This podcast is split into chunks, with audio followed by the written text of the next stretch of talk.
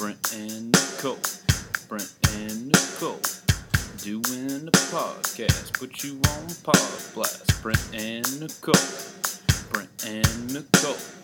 Good while it lasts while they're doing a podcast. TBA.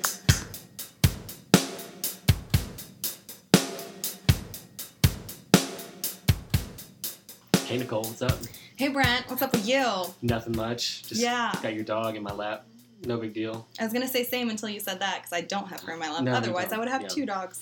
But That'd you, totally should. Yeah. When we like monetize the podcast, you can buy a new dog for yourself. Okay, fair enough. Yeah. Well, welcome, uh, faithful listeners, to the third episode of TBA. Yay, we've made it this far. Yeah. Two episodes are actually out now. We're getting Yeah. on a real routine of like releasing them the same week we record them, or within the same week. Because before, you know, there was like a two week Yeah, time. But what are you doing? it's just gonna be really distracting. How are you? How have you been? um, I've been good. yeah. I had a pretty okay weekend. Mhm. Did a bunch of research about truck stops and trucking. Fun. Yeah. I so I was in Cincinnati this weekend, um, and on the Oh, way yeah. down, How'd that go? it was good. So the, the festival itself, I'm not going to name names. Uh, it was kind of a joke. Oh, Kind of. It was like the That's third, why you're not naming yeah, names. Yeah, yeah. It was like the third year of a festival, but it was very, very, um, just unorganized. Like it was, it was just Mm. very sloppy. Um, not very big turnout. So yeah, it wasn't the best in the world, but Cincinnati is a good city. You know, I Yeah. liked exploring downtown a little bit. Uh, stayed and watched the Bengals game, uh, which they lost handily. So that was always fun. Uh, Yeah. but yeah, it was good. On the way back home to Louisville, I noticed a lot of truck stops. Some of which Good. where uh, they were bro- they were not broken down. They were run down. Abandoned? They were abandoned. Oh, yeah. yeah. They still had like signs for them and everything, but they were abandoned. Yeah. What highway was this? Uh, I seventy one. Okay. Yeah. Well, if I'm Take a if trip. I have time to do that, that'd be interesting to look Yeah. at. What what fun research. Yeah. I'm you find good excited. stuff? Yeah, I like, mean, I have like books. 10 books. Yeah. They're all sitting there with like little sticky things all over the pages and stuff. Yeah. I spent like most of my last like two, three years of undergrad in a truck stop in Mount Vernon to do all my homework and write all my papers. The truck stops are like also, also my dad is a truck driver. So like it's a whole thing. Personal connection to truck stops. Yeah. But anyway, I mean, you mentioning reading is a perfect segue into our topic for That's today. true. It really is. Yeah. So, talking about reading in graduate school. yay, reading, so reading, much of it. Um, I, I don't know how non-English majors are, but reading is important regardless. I mean, I know we Mm-hmm. are reading every day, pretty much nonstop. But for everybody else, do you think people read as much as we do? I'm not going to pass judgment, but they have to, right? I think that they probably do different kinds of reading. Sure. Yeah. Maybe not as much, but they definitely do different kinds in Mhm. different disciplines. Yeah. Um, like a science article is not the same as like something we would read No, for like theory or all. something, Yeah. you know. Um, and I think we're more inclined to, to enjoy reading than a lot of other people Sure, because yeah. so many people just don't enjoy it at all. Like right. they actively avoid it, right? Mhm. So I don't know. Plenty do of people have told me that they, you know, I'm just not a good reader. Or like Mhm. same way with writing, I'm not a good writer. But Yeah. you're not born a good reader. I mean, Mm-mm. I think there's definitely some some nurture involved in there. Yeah. You know, parents or you know who you're raised around. You know, being at your local library or whatever Yeah. in elementary school. But you're not you're not born a reader. You know, it, Yeah. it's kind of a myth that someone is born out the womb predispositioned to be a great reader. or writer. Yeah, exactly. They're both very they're, they're myths. They're not true. Yeah, no. The only, probably one of the main reason I enjoy reading and writing at all is because I had family members who encouraged me to do Mhm. those things. Like they read to me when I was a kid. I started reading really early at like age three. Yeah. Um, so that was just a huge part of my identity, like starting out Yeah. because of my family, though, not because I was born that way. Right. Yeah, I feel the same way. My mom always read to me when we were younger. Um, When Yeah. I was younger, she was younger too. I guess that's Mhm. how age works, right? Yeah. Yeah. But yeah, that, that that helped me out a lot. That's what kind of that is what predisposed me to being a good reader, not genetics or anything like that. So I Mhm. was always big into reading elementary school. Yeah. Um, not heavy lit theory, just. Obviously um. You know, normal things: Harry Potter, uh, Goosebumps, and then eventually Stephen King. But Babysitter's Club. Never read that Drew. actually. Is that you? Yeah. no, that's me. I didn't assume you were reading that. However, they're good books. I, I can only imagine. Now I'm going to alternate between watching Buffy and reading So Just learn my, a lot about young Nicole slash I've got my still homework cut out for Nicole. me. But yeah, I Um, mean, reading it, it's daunting. It Yeah. can be very difficult. But, But it, it's it something you have to practice at. Right, yeah, it doesn't have to be incredibly difficult, and it, it shouldn't be. It should, Mhm. you should get some kind of enjoyment out of it, even if it's the heavy lit theory that I keep mentioning in a negative way. I mean, I'm not going to say you have to enjoy everything you read because that would be No, unrealistic. definitely not. I don't enjoy everything I read. No, There was a lot of stuff about like mechanics of trucks in those books, and I was like, I'm not going to read that part. is that not what your research is? That's not about no. fixing a truck? no. um, but there are definitely strategies Absolutely. that can assist us. Because, like, what would you say your average reading per week load thing is? Hmm. So we're pretty much the same because we're in Yeah, almost the same classes. Um, but let's see, maybe forty pages a Mm. day for six oh four, Mhm. right?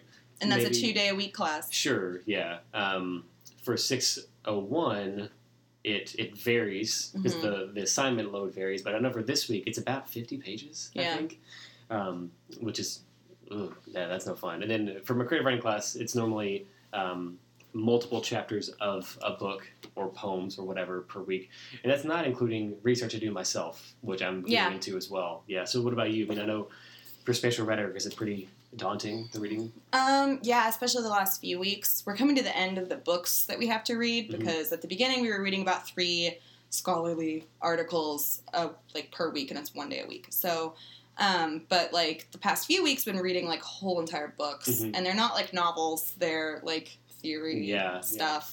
Um, so like the one I have to have done for tomorrow actually is 230 pages Okay. ish. You've read 225, right? Sure. Yeah, Yeah, right totally. Okay. Um, but that brings us back to the strategies thing. Yeah, but what do you, what do you normally do, and how do you normally like tackle something that hefty? I cry. Yeah, a lot. no.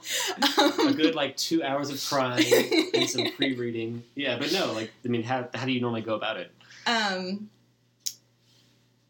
I don't know. Well, I'm, I'm really bad at procrastinating. Okay. And I don't obviously encourage procrastination, but that's just who I am as a person. I'm Mhm. trying to be better, I promise. um, but so I have to read quickly.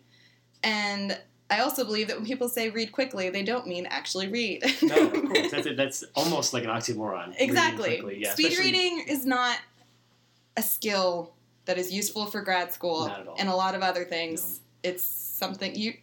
It's really hard to retain that information that you were speed reading. Okay, like, there's a bunch of things on the internet where you can like see how fast you can read 300 words. Really? But are you going to memorize those 300 words? Wait, how do they test that on the internet? It's like a timing thing. Okay, but how do you prove that you've actually read it? Well, I mean, it's I'm just for you. It's not like Oh, some kind of competition. I'm So sure can there is a competition Yeah, somewhere, but Yeah. you're just trying to like you know assess your own skills, I guess. Um, so it's only gonna hurt you if you lie about it, Brent. God. compulsive liar over here, clearly.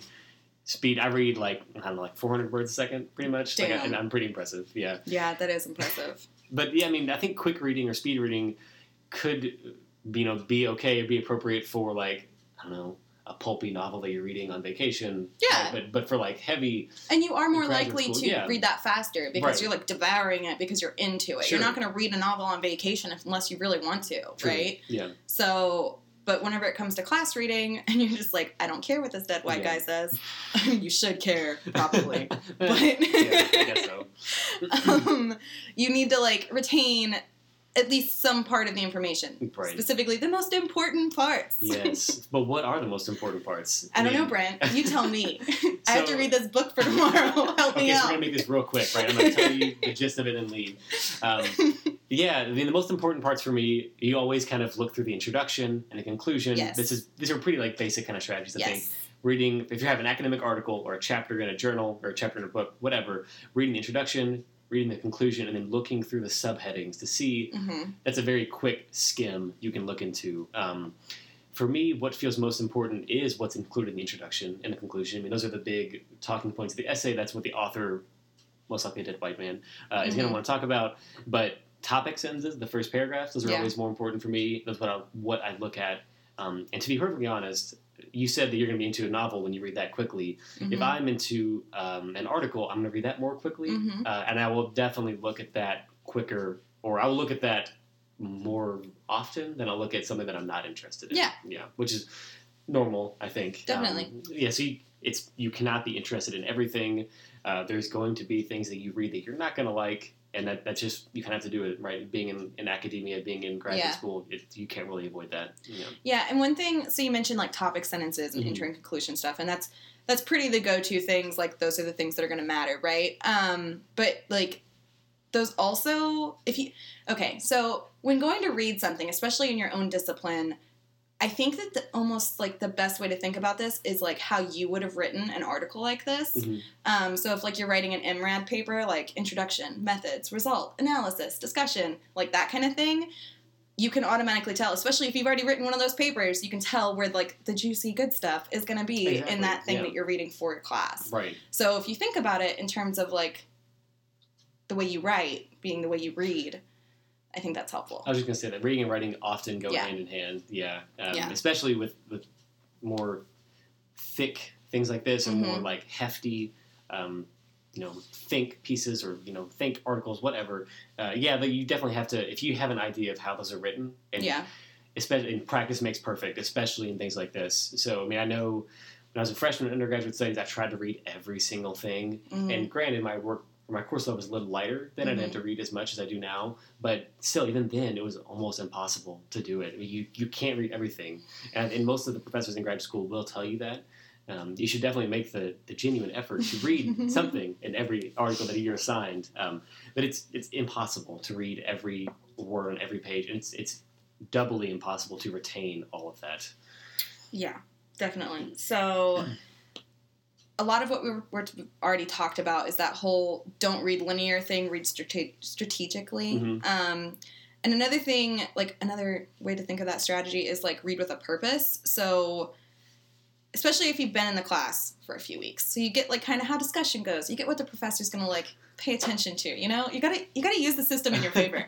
um, but so you can say like okay well generally you always want to know what the author's like general thesis is right like what is the purpose of this article but then also thinking about and this brings in that whole critical lens thing that a lot of people are uncomfortable doing especially when they're first starting in a discipline of like okay well you can say this author is wrong especially if you're looking at it in the scope of the general conversation and the Mhm. things you've read in previously for this class like Right. okay so mr smith says this don't say mister um, but like this this guy says this but then that contradicts with what this lady said over here um, and then that's like a good way to start a conversation too Yeah.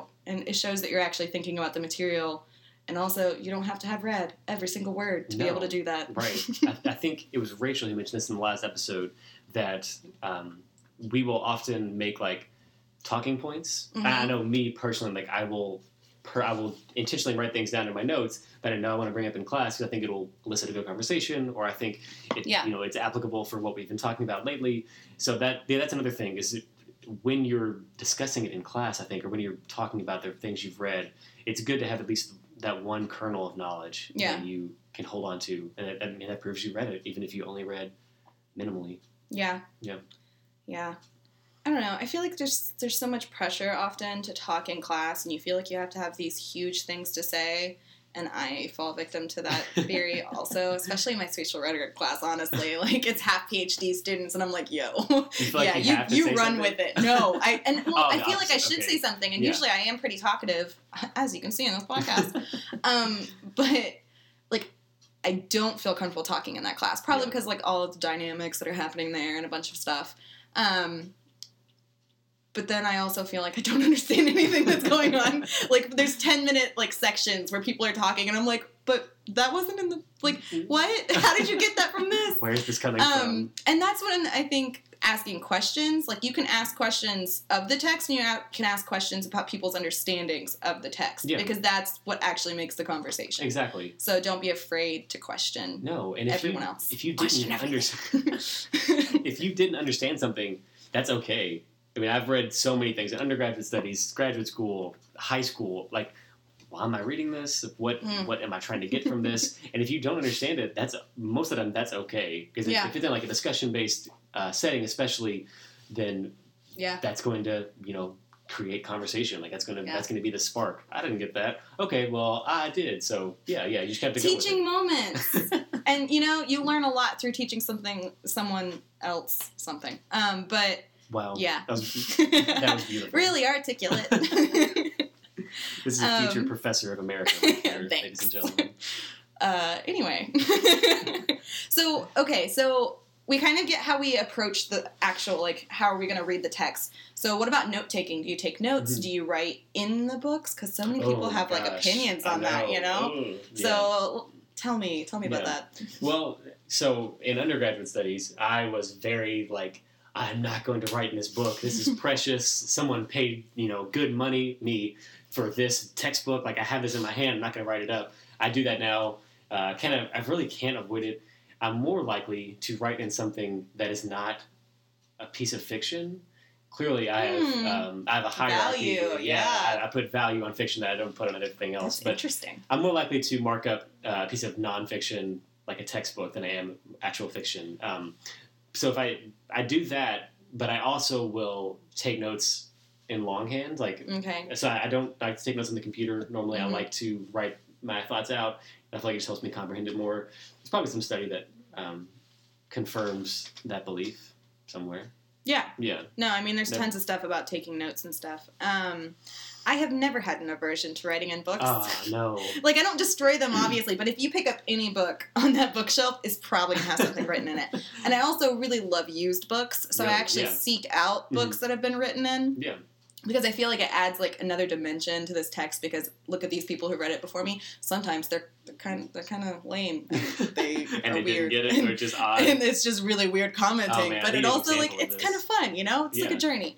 Um, It's a magical journey. As soon as Nicole walks into the bookstore, she just goes crazy. Is this written in? Can I read like? I mean, yeah, kind of. So Don't take me to bookstores. What is it that you that you write in the books? I mean, just kind of general Okay. response, or do you? I mean, circle or underline things? yeah, I usually don't write like tons of actual words. Mhm. Um, I'll write like my fridge is making weird noises. Um, I'll write like one or two words. Like if I find like a really good point, I'll star it. Or Mm. um, I do a lot of like side marking, so I don't actually underline the sentences very often, but I make a line next to the section in like the main margin on Right. the side. Um, and then that just points me to like I noticed something about this, or I'll write like thesis in the article like margins. Right. Yeah. like this is their point. um, or like I'll maybe number like their different points that they make and the different kinds of evidence they use.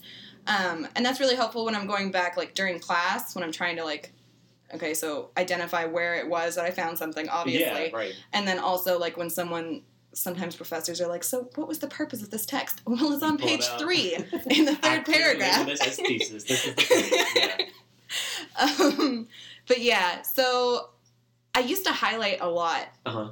and now i don't highlight lot like much at all Okay. Um, i think it does look pretty though I know people who have like color coordinated. yeah i So, don't like, i'm not organized enough for that. Blue is like this thing. Purple is that thing. Yeah. i wish i was i wish i was but it's i'm not um, i barely use my planner right but um, So you say used to? Have you moved away from highlighting? Yes, and I think that's a lot because highlighting is almost is kind of more passive than Mhm. actually like writing in a text with pen. I Right. hate pencil. I don't use pencil ever, but See, I'm, I'm pro pencil. I can't. This is the big Uh, debate that we're it's gonna the feel of like the no, I can't. The graphite on the paper, it's just not my thing. Um, but yeah, so I feel like actually having to write a word or even just like you know make a bracket on a certain sentence Right. is more active than you just running a felt tip marker thing in a pretty Yeah, pink color.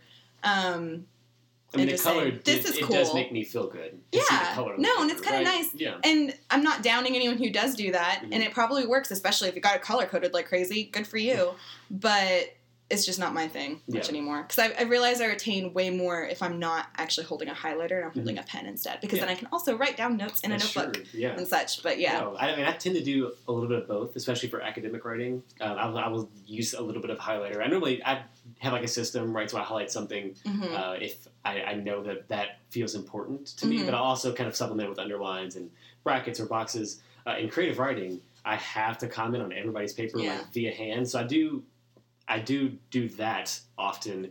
Uh, so I'll draw like smiley faces or like LOLs, sad faces. Yeah, because that that helps me, especially if I'm trying to like analyze the emotion that a piece is giving me. So a lot of LOLs or Yeah. haha, you know, depending on how funny it is, right? Yeah. Uh, more ha's or less ha's. I do I, I do reactions a lot, Yeah. but I mean I don't read I don't I haven't like done a creative writing class in forever, so I haven't like you know Mhm. given feedback in that way. And whenever I'm giving feedback in the writing center, it's definitely not the same thing, Yeah, obviously. I'm not Um, gonna LOL at someone's. Like, no, because you totally don't know me as a person. You're not going to get why I think that's funny. You'll be insulted probably. Um, but so like in the article that I just read for our 604 class Mhm. tomorrow, like I made a comment because I, I was doing it. Which is another thing we can talk about, Oh, like yeah. e-readers versus Oh like right, yeah. paperbacks Mhm. and stuff. But anyway, like I made a comment in like Adobe, whatever, and was like, WTF, did I write this?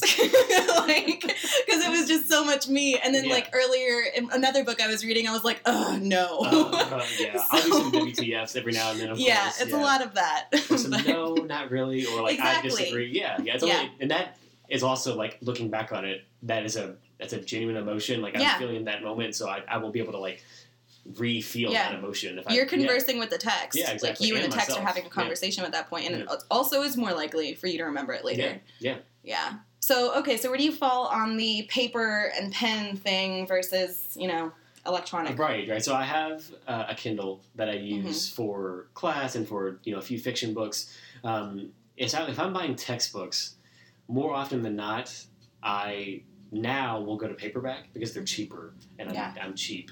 Uh, but also paperback, I mean, I can kind of write on it, write on hand. Uh, it doesn't bother me any. Uh, but for our like super lengthy articles that we read for class, I never print those out. I Yeah. don't think many people do now, but that is all e-read, uh, and that's fine. I mean, I, I don't I don't bother it, or it, it doesn't bother me, um, and I, I will take notes longhand because Kindle it's not it's not very easy to make notes on like a PDF file on the Kindle, or if it Mm. is, I haven't found it out. Yeah, So- I use Adobe on my Kindle. Okay, Um, so what I do in that whole realm, I don't like getting actual books electronically. One, because I'm a book hoarder, Mhm. and two, like I just really enjoy having like being surrounded by books. My dad uh, like said that I should like next time I move, just send my books back to home to my mother, so I didn't have to move them all again. And I was like, uh, no. I wish I could say that there were like towers of books just surrounding us right now, but it's it, it's it's subtle. yeah, no, But we're we're The in book a non-book room. yeah, Um, maybe that should be my new layout. Okay, anyway, just um, just literally my furniture is books, and I yell at people who out of- sit on them. Can't you see I'm doing work there? What are you doing? That is not a couch. That is my, my book hoarding space. But yeah, so like basically, if I have to actually have like a text of any kind, like a longer, you know, book or whatever, um, or anthology, anything Mm-hmm. that's not an article, like a one-off article, um, I buy it, like Mhm. an actual physical copy. But I I prefer having paper article things, but one, it's just like not cost effective to print out a bajillion No, pages of course articles not. a week, Right. and two, you're killing a lot of trees. And three, that's a lot to carry around, you know. so Paper adds up. Paper Yeah. light. yeah, and if you look over in this corner is like notebooks that I've had for like the last four years, and like huge, what do you call them, like bind binders fire? like, yeah, they're basically like binders yeah. full of like old printouts that I think are handy Yeah. still, like a bunch of lit theory stuff back there. Um, but yeah, so like I like having physical copies of things, but it's just not realistic. No, in today's society, especially, you know, I'm Yeah. not gonna have. No. But I do the same thing. I don't throw away many folders. I keep a Yeah. lot of like um, feedback on creative writing pieces that people have given me. I Mhm. don't really throw those away. So eventually, I'm gonna have to have a conversation with myself of Right. time to away. But right for now, it's only like one tote thingy. No, exactly. But, yeah, if it gets uh, to you know more than that, then maybe you can kind of. I'm gonna get a filing cabinet soon Really? because I've, I've wanted a filing cabinet for a while because Yeah. I feel like that would just make my life better. But, eh, yeah, that, That's that's, just gonna turn into yeah. seven filing cabinets. so that's a lot more than a tote. yeah, but and you know, no, I don't know. And then they make they make cool noises when you pull them out, right? I mean, they're Yeah. very academic noises. yeah, and it makes me feel like I'm a news like Ooh, paper yeah, person right? from like, like working in like the seventies, or the seventies. Yeah, yeah. Um, keeping all your important documents. yeah. Oh, she's gonna whine at you friends. if you Is stop petting her. Yeah, she was gonna about to whine. She's really needy. Now I know. my dog has issues. Um, but I know that there's like actual research behind like actually doing it like note like taking notes and annotating physically. That's it's more beneficial. Yeah. But again, a lot of people don't do that, and I don't like as long as your system works for you and you're learning what you need to learn and you're you know being efficient and stuff. Yeah. Then that's all that really matters. Don't let That's the most don't let people tell you what to do. yeah, I mean, find what you know that you can do Yeah. and roll with it. I mean, don't feel that you have to cater your style to anybody else. Like, you know, you do you, whatever. yeah. Um, we have things that work for us, might not work for everybody else, and that that's cool. I mean, there Mhm. are like very like some organizations have like prescribed ways to Yeah. read, which And some disciplines yeah, may like Right. we're coming from English where English is or reading is sort of individualistic in some ways. Mm-hmm. Um, where like you know you read a text the way you read it, and it's actually beneficial to the class Right, conversation if you have something different. Um, but if you're you know in a scientific discipline, I'm I'm just kind of generalizing. I don't I don't we- do that kind of thing. Um, we, but we have not done science. I haven't done science in four or five years. Yeah, now. uh, yeah, a long time. people bring in like science papers to us in the writing center, and I know for me, I'm just kind of like, all right, I'll look at this for grammar. But if you want me to tell you, you know, if your science is accurate, man, that's not for me. No, nope. Can't do that. And that's not what the Writing Center does, so it's okay.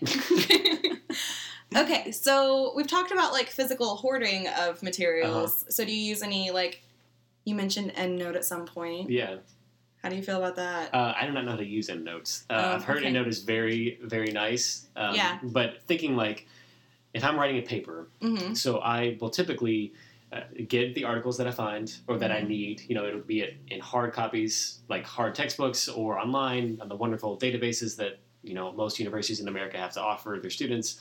Uh, I sit on those for a little while. You know, that's like that's my success right there is Yeah. finding documents first, and then I'm like, you know what, I'm good, man. I can put this off for another couple more days.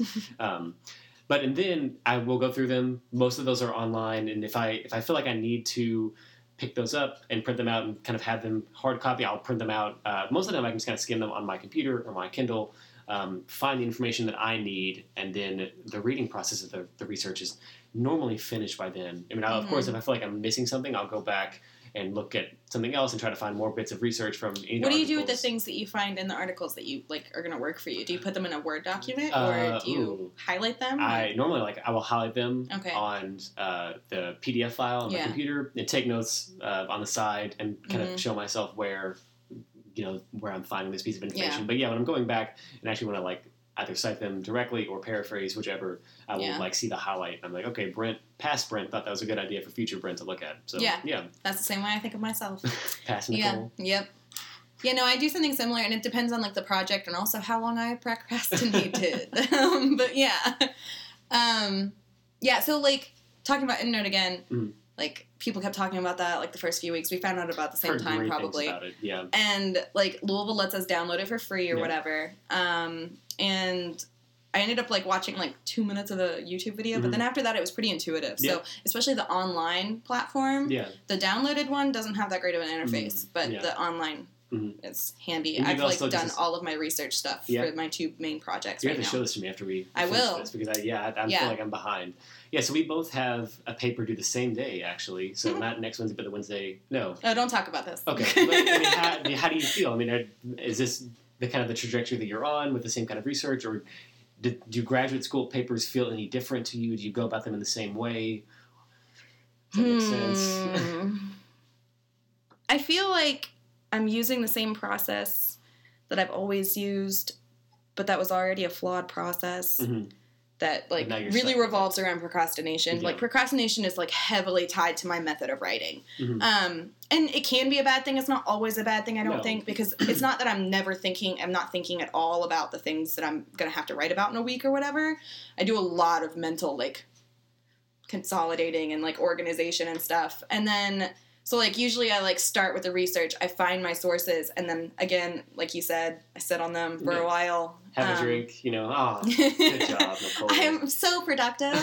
um, and then sometimes I'll do like a preliminary outline, especially if I know, especially if I know I'm gonna wait until the last minute to write it, um, because you have to like know yourself well enough to like make sure you're still successful, regardless if you are flawed and horrible like I am. Um, oh no! uh, Everybody tweet to Nicole. Tell her she's not. Flawed please don't. Um, but like, um, I don't know. I feel like the main difference is just expectations, and I think those are both expectations I like am applying to myself and externally, like Right. from professors and things like that.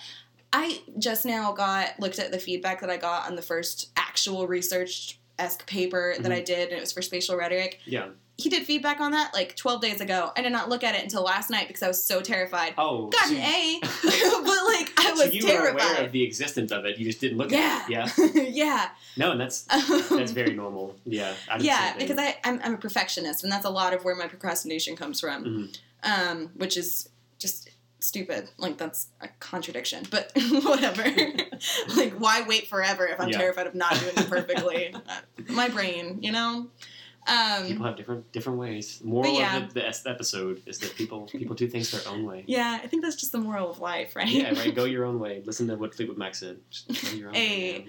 But generally, I feel like reading, at least for like the English pathways, is very similar to what I did in undergrad. Writing is kind of like the same way. It's Yeah. just on a different level. I expect more from myself. I am more like other people expect more from me. So it's just dealing with all of that. It's a lot of pressure, and it's mostly placed on myself by self-induced myself. pressure. Yeah, yeah, it's normal. You know, I, th- I think some self pressure is healthy sometimes. yeah. Well, Unless you have like a mental breakdown. But yeah, but yeah, But you know what? Who's going to keep you in check if not your own mental breakdowns, right? you know that's true. That's the only way I know I'm alive. The pain makes Nicole feel. Yeah. Uh. So do you want to talk about some of like the the other strategies we kind of research on our own and kind of see how valid they are, how different they are than we've done Yeah. ourselves? I don't know because a lot of what I found, I do a lot of that already. Yeah. Because it was kind of just like, again, like us talking about how to read. It's very individualistic for the Of most course, part, you know. yeah. So like, all these institutions and these websites and stuff can tell you a bunch of ways, and they, and they may be helpful, but you have to try them, and then you're probably going to learn they don't work for you. Mhm. Yeah. But like, if you like do an amalgamation of those things, I think that works the best. Right. Yeah. I don't, I don't think anyone should be expected to kind of find one article that tells them how to read and then follow Yeah. that correctly because you have to cater to your own. Yeah, thing. exactly. Nothing is going to be like a once. No, Like a not one at all. for you all have to kind keep of thing. trying it out. Yeah. Yeah. It's very fluid. Uh, I know APA, the what's say? The American Psychological Association, right? Yep, Okay. Cool. that Look at that. nice little yeah, thing there. They uh, so they recommend to do something called SQ3R, which is survey, question, read, recite, and review. Um, so they're they're big on like pre and post reading as opposed to the actual in like reading act itself, uh, which I think is it can be helpful. I mean. I think pre reading. Uh, I don't. I don't do too much pre-reading. I don't think not in the way they. But kind what of do they? it. So explain pre-reading. Yeah, so I think for them, uh, their what they called survey was they wanted you to kind of take a look at it first. So they they want to like look Yes. over the No, it exists. yeah, yeah, thi- this thing I have to read this. This is an assignment I must do. Uh, but I think like looking over the headings is what they mean for that. Um, just kind of like Yeah. looking at like the, the typographical differences that it Yeah. has. So I mean, you know, if something's like bold or something's italicized, it's probably going to be more important most of the time. Um, that's what they kind of prescribed, and then based on that skimming, they want you to question it, which feels very. It just feels like a lot to me. Mhm. Uh, but if this works, people, you know, teach their own. If they I want to. feel like looking at the text is something almost everyone does intuitively, though. Sure, Because I always yeah. scroll through a PDF before I read it all. Because one, I want to know how long it is, Exactly. and two, I want to know like exactly how like what I'm getting myself into. Yeah. So that's just being aware. I Right. think. Uh, so I th- uh, to me, it just feels like they're they're pre-reading the survey and the questioning feels very in depth. But I think most people do that. Yeah, and, And they just don't think about what they're doing. So I mean, there's yeah. something to be said about them Sure, labeling it yeah. and being conscious of it. Mhm. Yeah, but so for them and their little acronym they have, only one letter is for actual reading. So they have read, Yeah. uh, read section, look for your answers to the questions you've made, and then after that, then they want you to recite it. So recite. This is this is what kind of struck me. I made the same face that Nicole's making right now, kind of like what? Uh, they want you to kind of like answer your own questions out loud, Oh. almost as if you're like trying to memorize it, like you're Yeah. like a, a, a game of Jeopardy or something. Yeah. Yeah. So that that feels odd to me. I've never I've never once done that. I don't think. Yeah. Something to be said for this is it's coming from APA, Right. which is yeah. social sciences Mhm. and like science stuff, you know? Yeah. Um, so they do care a lot about, I mean, I don't, I don't want to say care a lot, but they do care about you having that stuff on top of your brain and like Yeah, of course. memorizing it to a certain extent. Right. Um, so that makes sense. And also, I guess there's parts of English where you memorize things, like yeah, words so. matter. Yeah, yeah. Um, but, but I feel like in most cases that we've come across now, it's going to be very rare that you're not going to have the text in front of you. mhm. Uh, especially I mean, we don't have any kind of exams that yeah. So again, it So- depends on your discipline. Yeah, right. So I mean, if you have exams, of course, it's going to be more helpful to you to kind of review Yeah. or cite. Uh, but for English, especially if you're writing a paper, you're going to have that in front of you anyway. Yeah, it's been a while since I read a text for a test. No, I can't remember last time I had a test. It had to have been sometime senior year of undergrad, but I don't even remember. It must not. And I feel been, like I probably did about the same thing though. what kind of like looked over and tried to memorize it yourself, or you no, mean like I don't memorize it, but like basically the same way I read text now. I think I've always read text that way, or at least yeah. since undergrad. You know, Yeah. Mm-hmm. start of that. But that's I don't know. That's interesting. yeah, I can see its value in other disciplines, and if you have like a specific kind of purpose for yourself in learning this like information, like you have Right. to do something with it immediately afterwards. yeah, So yeah. I mean, I think whatever, whichever way you feel you can have a good grasp on what the text is trying to say, that's what you should do. I think Yeah. overall, that's the most important part for me is to not thinking about what he or she says on page six, Yeah. but thinking about what they wanted to do for the essay as a whole and kind of understanding their point, understanding the main message they're trying Yeah. to get across. Yeah. Like if you're reading numbers and statistics, I had a sociology class, like one of the last years that I was an undergrad, where I did have to like maybe it wasn't last year's, but like I had to remember statistics and dates and Oh, stuff, man, and I was yeah. like, this is not gonna go well. it didn't go well. oh, Um, Actually- actually, I think that was sophomore year. I think I dropped that class. yeah, good for you. Yeah, it, it was a religion class. Oh, man. It was a religion class, and they wanted me to memorize pope names and dates and stuff. And it was like, No, this is a one, I'm not here for this. So I'm literally not going to be here for this anymore. Yeah. It actually can lead me to my next question of what what is your worst experience about like paper writing? Let's like humanize us Paper right now. writing or reading? Mm, let's go reading for Okay. the yeah. So like something that didn't click to you, or let, let's let's think. Oh Terrible God. reading experience for Nicole. Okay, we will get deep here because Okay. this is the first thing that like popped in my head. Um, during my capstone course in undergrad, which is basically the class you take at the end of your specific major study stuff, Mhm. um, it was working class lit, and so we read a lot of working class fiction, obviously, and so we were supposed to read a book called Bastard Out of Carolina, I think is the title of it. It's by Dorothy Allison. It's on my bookshelf over there. Because again, I buy every text. um, but like that book actually kind of triggered me a lot. Yeah. Like it was really difficult. Like I got like a third of the way through it, and I was like, I cannot read this anymore. Mhm. I even told the professor. I cried in his office. It was horrible.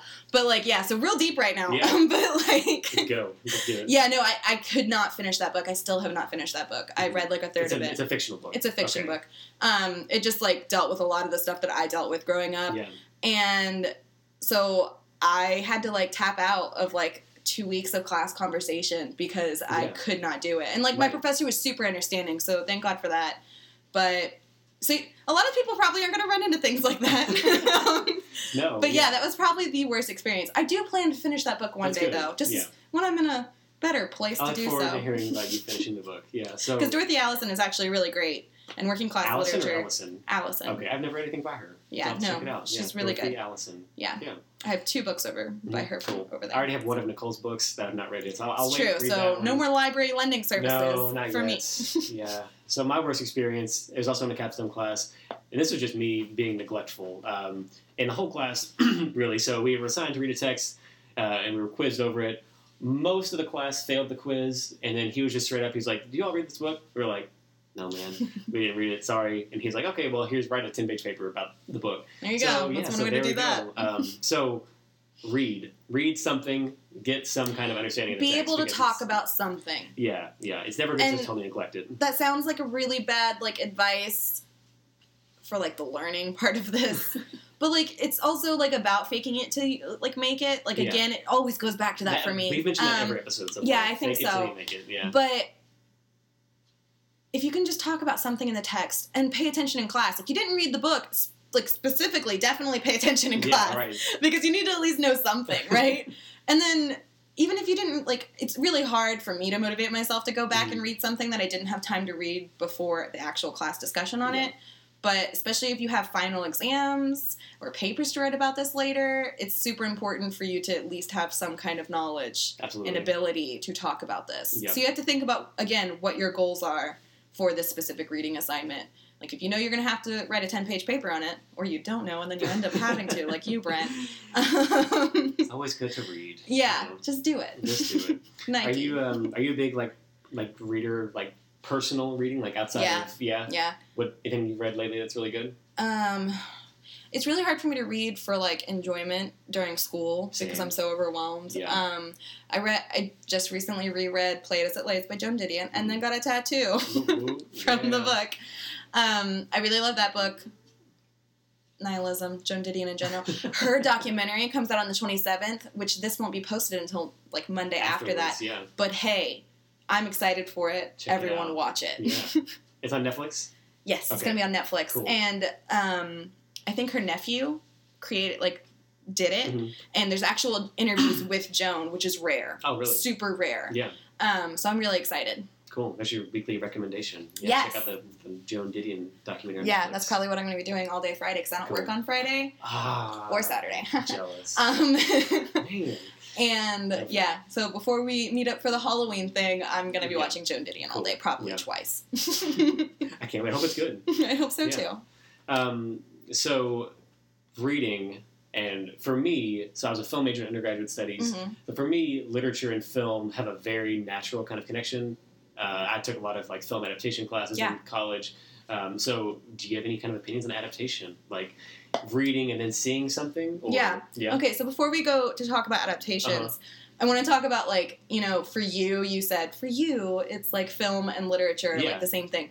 I definitely agree with that, and like Yeah. one of the big things in like if I do end up like being a college professor kind of person, like I want to bring pop culture into the Yeah, classroom because you can think about like almost anything as a text to be analyzed and especially if you're like seeing your own lived realities in Mhm. film Yep. music television Whatever, whatever, you're consuming on a regular basis um, yeah no i think there's definitely connections for that but that was just like a random little No, that take the tour take um, teachers that are okay with pop culture. Yeah in- you're gonna learn a lot more yes. you're gonna feel more contact- connected to the content Yeah. it's just made more enjoyable Yeah, and pop I- culture is a it's a worthy field to study. Yes. that it kind of is a stigma, or at least it did for me in undergraduate studies. Yeah. and it, it's it's crazy it because still is no, yeah that is an academic field, absolutely. Yep. So, Yeah, no, I wrote my capstone on pop culture stuff, Yeah. and I like enjoyed that process way more than Yeah. if I had just been reading like seven article or uh, books by the same author Yeah, and then exactly. analyzing his themes, which has Yeah. been done a lot for a lot of au- authors, Mhm. but a lot of people aren't talking about television in academic Exactly. contexts. yeah. So, So that there's a market, untapped market. Yeah. almost. yeah, for sure. go for it. Yeah. I am. okay, so adaptations. Yeah. Okay, we talked about this briefly. So, a couple years ago, 2014 probably, Mhm. I read Gillian Flynn's Gone Girl for the first time. It was the summer before like my junior year or sophomore year or something. I don't know time, but um, and I loved the book. Like I like consumed Wonderful that book yeah. so quickly. Um, and then I don't think the movie came out. Did the movie come out that year? No, I think it did because yeah. I I read it like because the movie was coming out. Yeah, exactly. And I don't. Yeah. One of my things is I do not watch movies that are based on books if I plan on reading the book out Right. like, yeah. before. You know what I yeah, mean? yeah, read the Like I can't first. watch the book Sure. or watch the movie and then read the book because then Yeah. Mm-hmm. it ruins everything. But yeah, so whenever I saw that movie for the first time, I thought it was amazing. Like I think they did a really good Mhm. job of adapting Yeah. the novel into the screenplay, and I think that the characters were represented really well, even though it was Ben Affleck. And He did a good job in that movie. he did do a good job in that movie. Fine, I'll give him that. And Tyler Perry is wonderful in that movie. Right? I Why think- is he oh my so gosh, weird in everything else? Right. he, he, if he wants to act, like clearly he's good. Yeah. Yeah. And what's what's the name of the girl who plays Amy? Because she was amazing. She's wonderful. Rosamund Pike. is Yes. Great. Yeah. amazing. She was also in Pride and Prejudice, which Really? is like the Keira Knightley version. I really like that version. Never read or Pride seen anything Pride and Prejudice. Okay, well you should watch the Keira Knightley because one, it's Keira Knightley and she's amazing, and More two, homework I have for myself. Yeah. um, I think that Rosamund Pike plays Jane. I think she plays Jane. Yeah, Yeah, but Gone Girl's a wonderful adaptation. Yeah, Um, so I, I'm very big on saying, or on not saying, oh, the book is better. Like I feel like that's a very Oh, I say empty that all the thing to say, and it, maybe it's knowingly true, that like Yeah, yeah. it's annoying. but it, it's a different thing. That's my thing with me is that I, I know it's a different medium. Mm-hmm. Books and films make me feel differently. So for me, like I, I try not to say that. Um, but there are some cases where that is appropriate. So Mm. same year, no, the year after, a movie called Me and Earl and the Dying Girl came out. Um, it's got Thomas Mann in it, Molly Shannon. Uh, it's it's wonderful. It's a great, hilarious stuff movie set in high school. Uh, but it was one of my favorite movies of that year. Uh, and I knew it was based on a book. It was like Gone Girl was written. The screenplay was written by the same author of the book. Mm-hmm. And I read the book and didn't like it too much. Yeah. So it, it's just weird that things like that can change. Um, but they're both good and both. I mean, I love the film, and the book is still worth reading. I think, Yeah. but it's just weird that some adaptations can kind of go so well, Yeah. and some just kind of fall flat. Um, Yeah, I just watched The Snowman the this Snowman, past Friday. yeah, I did not read the book. I Mhm. don't know if the book's good, but I did read some reviews before slash after I watched the movie. The movie, uh, no, heard it was I'm- terrible. It was yeah. kind of terrible. I took a picture of a poorly at the trash office. can outside of the movie theater and was like, "This is what I just watched." Um, but apparently, the book was like so much better. Yeah, that's So what I've heard. again, Well, though, I cannot read that book because I already Yeah. watched the movie. so, so another kind of similar like experience I had like Gone Girl. I've read the book, The Girl on Mhm. the Train, and loved it. It's a Yes. great book, and the movie is not terrible. I haven't watched the movie yet. but it's something think- about it. Yeah, it's just not.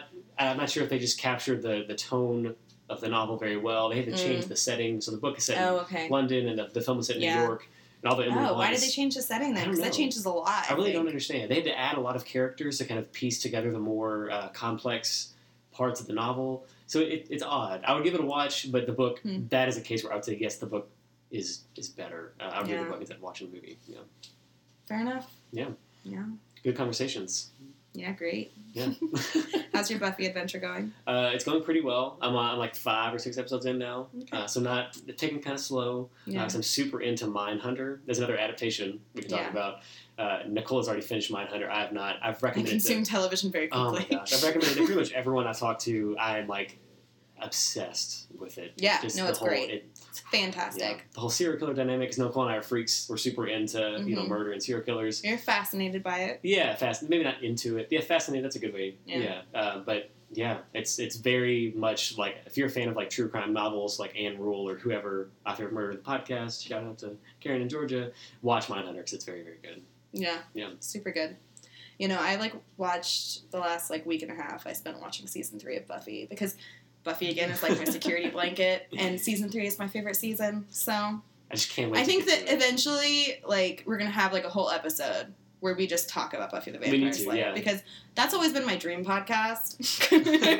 but there's like a good like two or three that do a really good job of that already, so I don't need to flood the market or anything. yeah. I'll get I'll get into it. You know, go on Yeah. a binge, and then we can kind of break it down. Yeah, my experience. We can spend like thirty minutes talking about Buffy. Let's be do it. great. Yeah, that'd be great. Mm.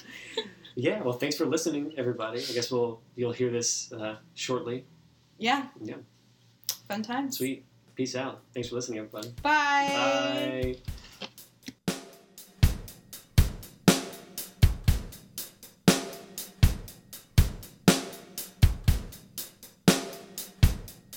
Yeah, I was so fucking loud on that last episode. What? The last episode of the podcast. He, you were? yeah, You laugh a lot. I know it was horrible.